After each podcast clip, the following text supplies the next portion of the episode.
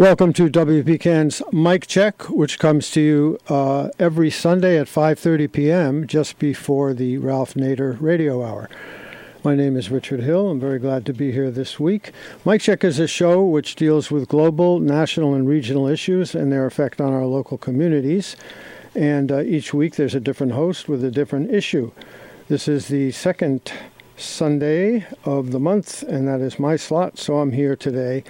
And our topic today is the condition of prisoners in Connecticut state prisoners regarding COVID 19, the changes that have happened since the virus began uh, in earnest back in uh, early March. And we're going to have a discussion about this situation with Dan Barrett, who is the legal director of the Connecticut ACLU, American Civil Liberties Union. Uh, Dan, thank you so much for joining today. No problem good to be here, and hello to the Park City. Thank you so much. Well, we had you here about uh, 10, 10, 11 months ago to talk about this situation, and at that time, the ACLU had filed a lawsuit against uh, the governor and the director of corrections, tried to decarcerate a large portion of the prison population to mitigate the problem of the possibility of rapid spread of COVID 19 in that petri dish that is our um, prison system in Connecticut.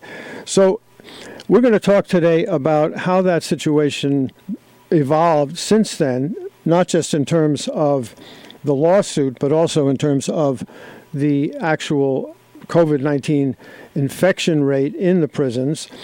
But to begin, why don't you give us a short history of what happened with that lawsuit and the subsequent uh, remedies that were put in place back on on July 20th of this year of last year I should say to try to come to some kind of a compromise.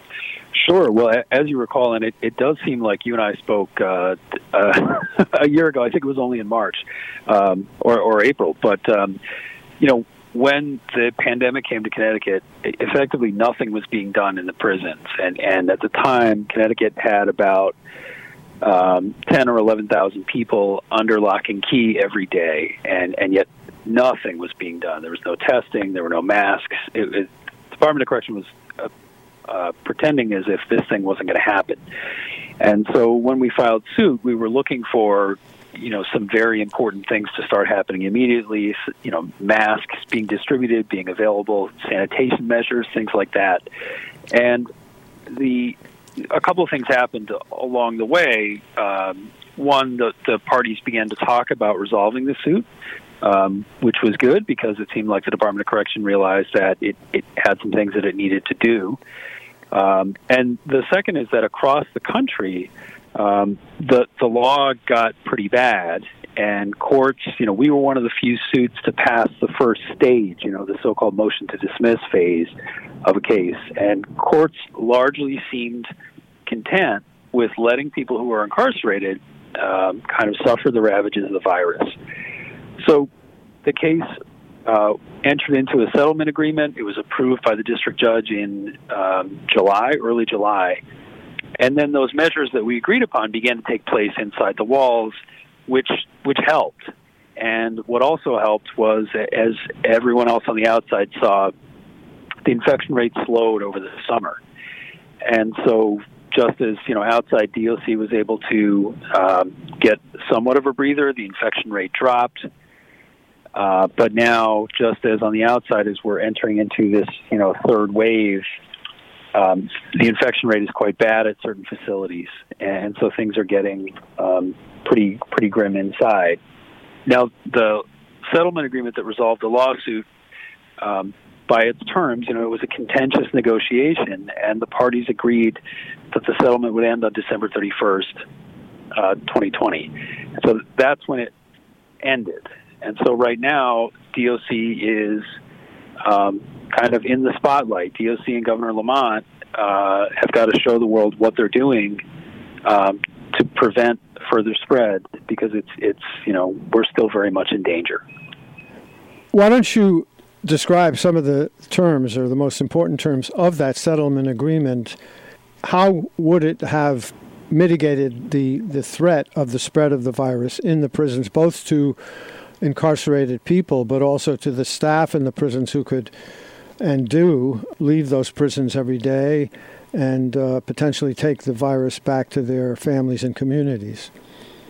Yeah, you bet that, and, and that's a great point. There are many people, not not just the staff, but there's contractors, you know, maintenance people, other folks who come in and out. So, um, I think even for listeners who don't sympathize with incarcerated people, you have to remember how many people come in and out of a facility every day. Casting back to where we were, what we knew in you know June and July when we were negotiating. Um, at the time, CDC said there were really two big things, or really three big things that that would help stop the spread. Um, you know, distancing, like you and I learned about then, uh, mask wearing at all times, and also, um, you know, sanitation, so surface spread of the pathogen. So those three things were part of the agreement, uh, and they were, you know, pretty important parts. So everyone who was inside was guaranteed uh, a mask, or they, they would get two masks. They could trade them in if they were clean, or uh, you know, if they were dirty or they were damaged. Um, and they were also given cleaning supplies because we, you know the stories we were hearing were just horrible that um, people were living in in um, cells that they weren't allowed to clean, and certainly the prison wasn't cleaning for them. And then testing was important. Testing, you know, wasn't happening, and so we were very desperate to try to get that into place. And you know, of course, since then we've learned that the sanitation part, you know, the kind of hygiene part is important, but it's not as uh, life and death as you know mask wearing, for example. So our, our knowledge has expanded a little bit about the pathogen.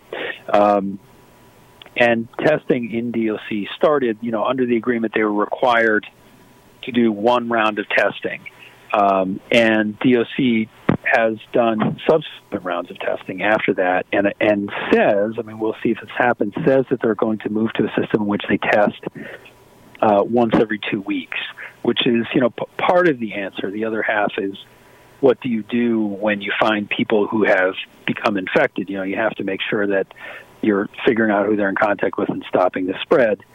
But at any rate, the, the, the mask wearing and the sanitation were, were big parts of it. They're very important. Um, and you know, the, largely we had compliance on getting masks to incarcerated people. Um, but the problem we saw over the course of, you know, from July to December was that it was a real struggle to get DOC employees to consistently wear their masks. And so, at, you know, in some units and some facilities, there was good compliance, but it seemed to really depend on kind of the time of the day, the shift, and who was involved. But we definitely had a lot of reports of um, employees who just wouldn't wear their masks. I think you saw that reflected if you read the headlines uh, over how many DOC employees were infected with the virus. It was hundreds and hundreds of them. Maybe that's this is a good moment for you to describe exactly at this point what we know about the infection rate for prisoners and for staff. How many prisoners do we know that are actually infected with the virus? You could if give us a mortality rate as well, you know, since the virus started full force back in March and April. And then um, what is the policy? What is the strategy for infected prisoners at this point? I, I heard some talk about the fact that prisoners were being sent to a facility in northern Connecticut, try to isolate them all in one place like that. Another strategy was to put them into solitary confinement. But why don't we start with the uh, the numbers of prisoners that we know at this point that are infected and the numbers of staff that are infected? Yeah, so so cumulatively, so for, for, the infection rate, if you're talking about a snapshot today, it depends on the facility, and and this is a pretty unscientific impression. But looking at the numbers, it seems to me that you've got a couple of facilities that are really having a hard time. That's Cheshire and York. Uh, York's the women's prison down in Niantic. Uh, and the first time around, those facilities weren't particularly hard hit, but now they are. I don't know the reason for that, but that seems to be what's happening. Um, and cumulatively, though, if you look across from when lockdown started in in March, of course, the population of incarcerated people turns over a fair bit. So it's not as if the same people have been in, you know, one to one the whole time. Um, but if you look at you know the population has been pretty consistent around you know maybe 9200 people to 9500 people uh, over that time and and it's about 2500 have gotten the disease so it, it's it's a staggering number of people who have come through the system and become ill and of them as you rightfully point out 16 have died uh, mm. so it, it, it's an appalling situation the, the deaths alone, let alone the folks who got sick and suffered, um, you know, who, who, were sick and, and then had, you know, side effects or, or lasting effects. But uh, it's really remarkable that we've had that number of people die. And, you know, I think largely without the state government treating it as if it's a, uh, a world-changing emergency, which which it really is. It's, it's almost unbelievable to have that number of people die on the state's watch.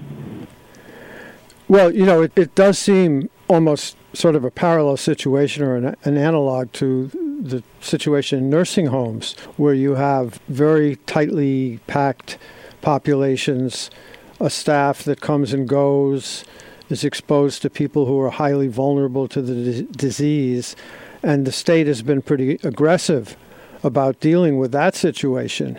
Off the top of your head, what is the failure here of somebody who has de- demonstrated compassion and a certain amount of competence dealing with the COVID situation in Connecticut?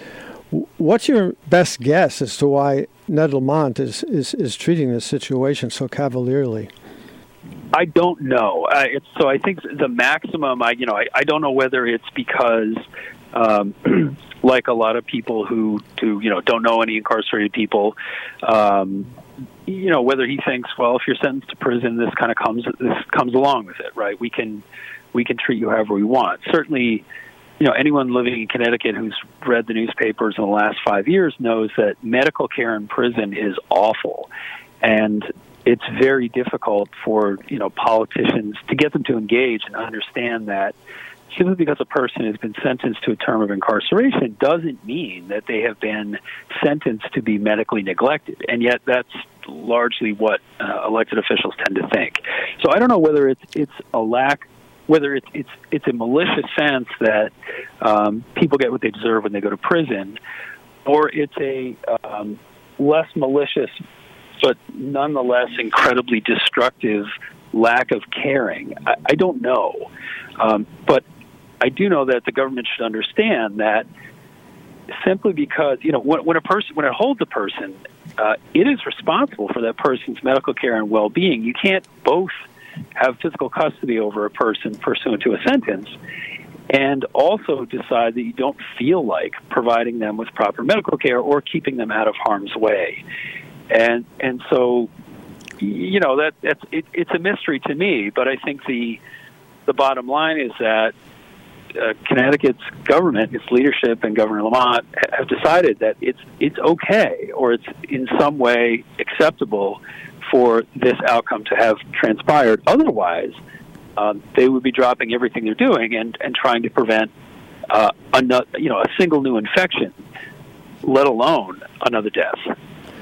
This is one of those situations where it's sort of like the uh, government aid and, and, government action usually go to the powerful and the wealthy and the well positioned. And as you go down the scale of on that sort of ladder of, of inf- power and influence, and you get down to the impoverished population, and, and then it way down below that, the incarcerated population, that population is regarded as expendable. It has no power.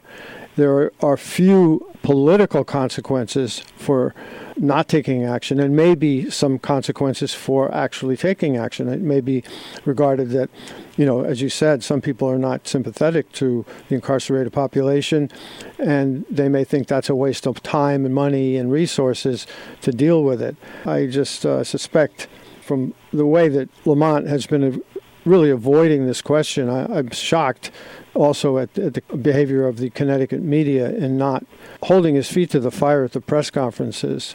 Early on, back in the spring, there were questions directed about uh, the incarcerated population. Now I'm hearing less and less. What's your impression yeah. of the way the media is dealing with this? Well, certain outlets are covering it pretty well and have asked, you know, have, have done a lot of work and and keep the spotlight on the prisons, which is great because I think a real danger in democracy is if we are happy to sentence people to incarceration, but then effectively take our eyes off and think, well, if they, if you go to, incar- you know, if you're incarcerated, you then sort of fall down a hole. Um, but you know, so there has been some coverage. You know, the other thing that I think we should talk about when we talk about why the response or the sort of mystery about um, why the response has been so bad is we can't forget that, as with a lot of things in Connecticut, we we we are also looking at a racialized system. So our our DOC is seventy percent people of color. That's that's you know Connecticut's population is not seventy percent people of color, and yet inside of the walls, seven out of ten people are, are people of color, and that absolutely magnifies the lack of power and lack of resources that that's happening. We're speaking with Dan Barrett. He's the legal director for the Connecticut American Civil Liberties Union, who has been uh, really waging this battle since the beginning of COVID 19 crisis back in uh, the early spring, and uh, the battle goes on. So, can you just give us a sense of the lack of compliance? Like, what is the state failing to do? What are Lamont and, and the director of corrections failing to do at this point?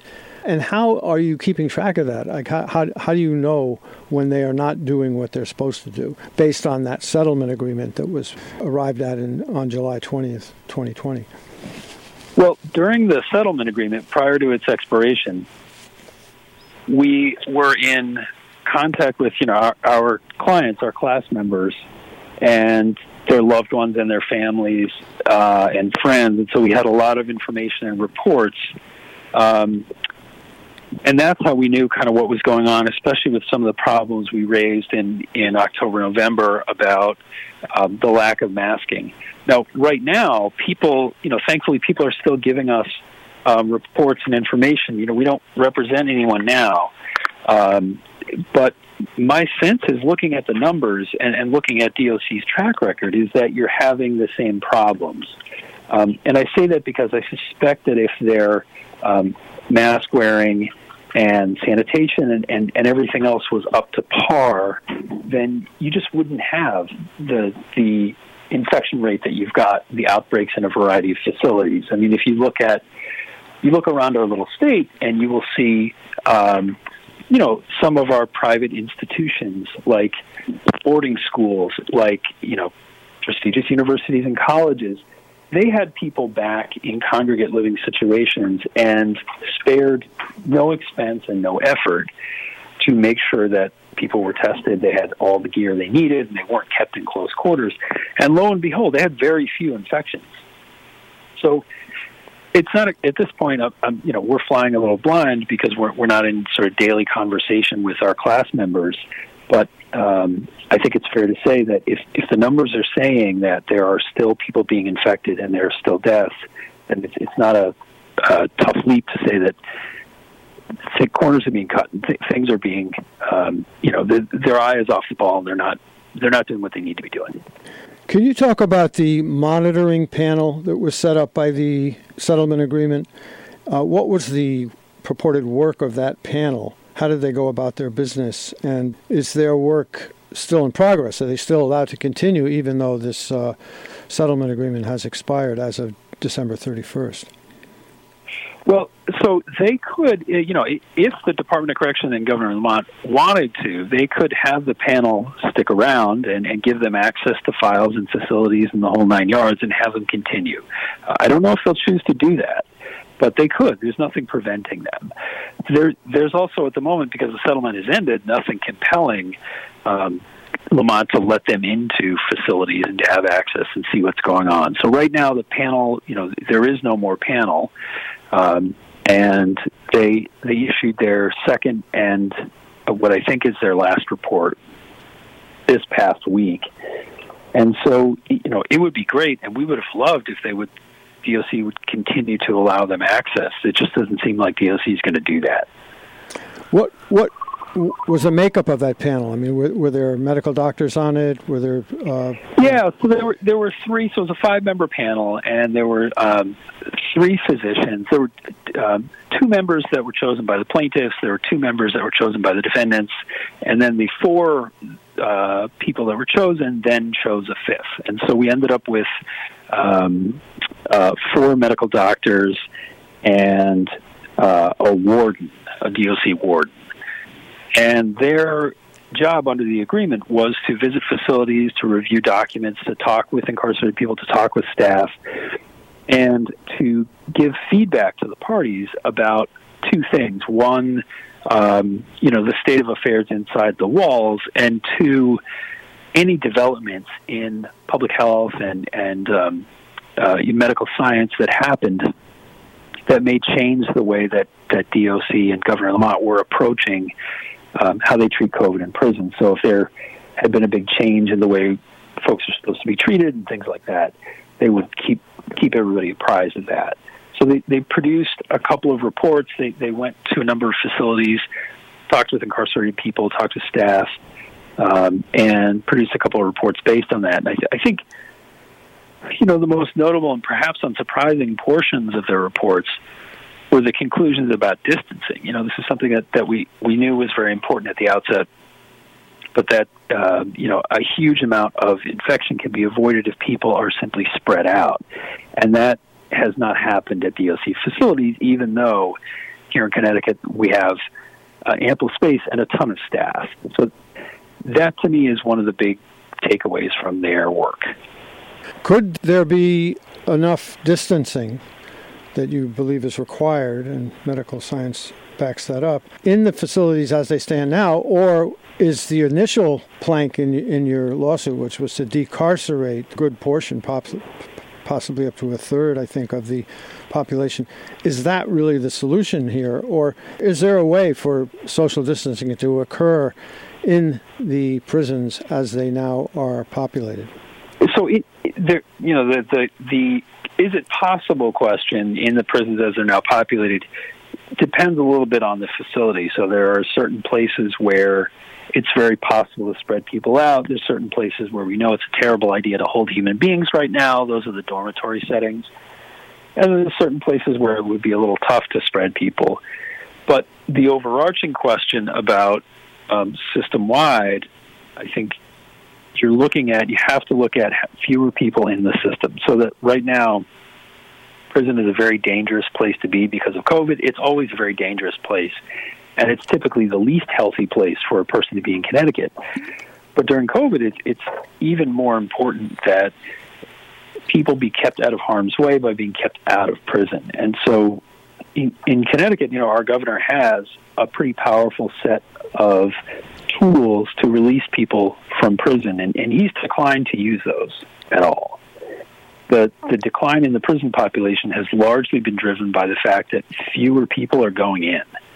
And as a result, as as the pandemic has gone on, there's been fewer and fewer people inside the walls, which is great, but it's only part of the story. You know, because they shut off the tap of people going in, that means there is, you know, there's fewer people inside. There's a little more room to work with. But the other half of the equation is um, the people who were in when the pandemic started and the people who remain in.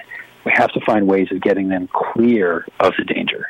So Dan, in our remaining minute or two, what needs to be done right now, immediately, to protect the lives of incarcerated people as a discrete group, but also of, of the staff who come and go into the prisons and the contractors, as you mentioned, who bring pot, the potential to, of spreading this virus into the outside communities? What, what do we need to have happen tomorrow? Well, I think there's kind of there's three things happening in parallel uh, that that are imperative. The first is get everyone vaccinated uh, as fast as possible. Also, while that's happening, um, get as many people out as possible because you know even if vaccination happens very quickly, we're still pretty much talking about late summer, early fall if we're lucky. And so if you want to protect people to the maximal degree, you really have to get them away from that situation. Um, as you know, you saw earlier in the summer the state was emptying out certain nursing homes and saying, look, this is too dense. You can't be here. There's too many infections. Well, it's got to do the same thing with the prison system.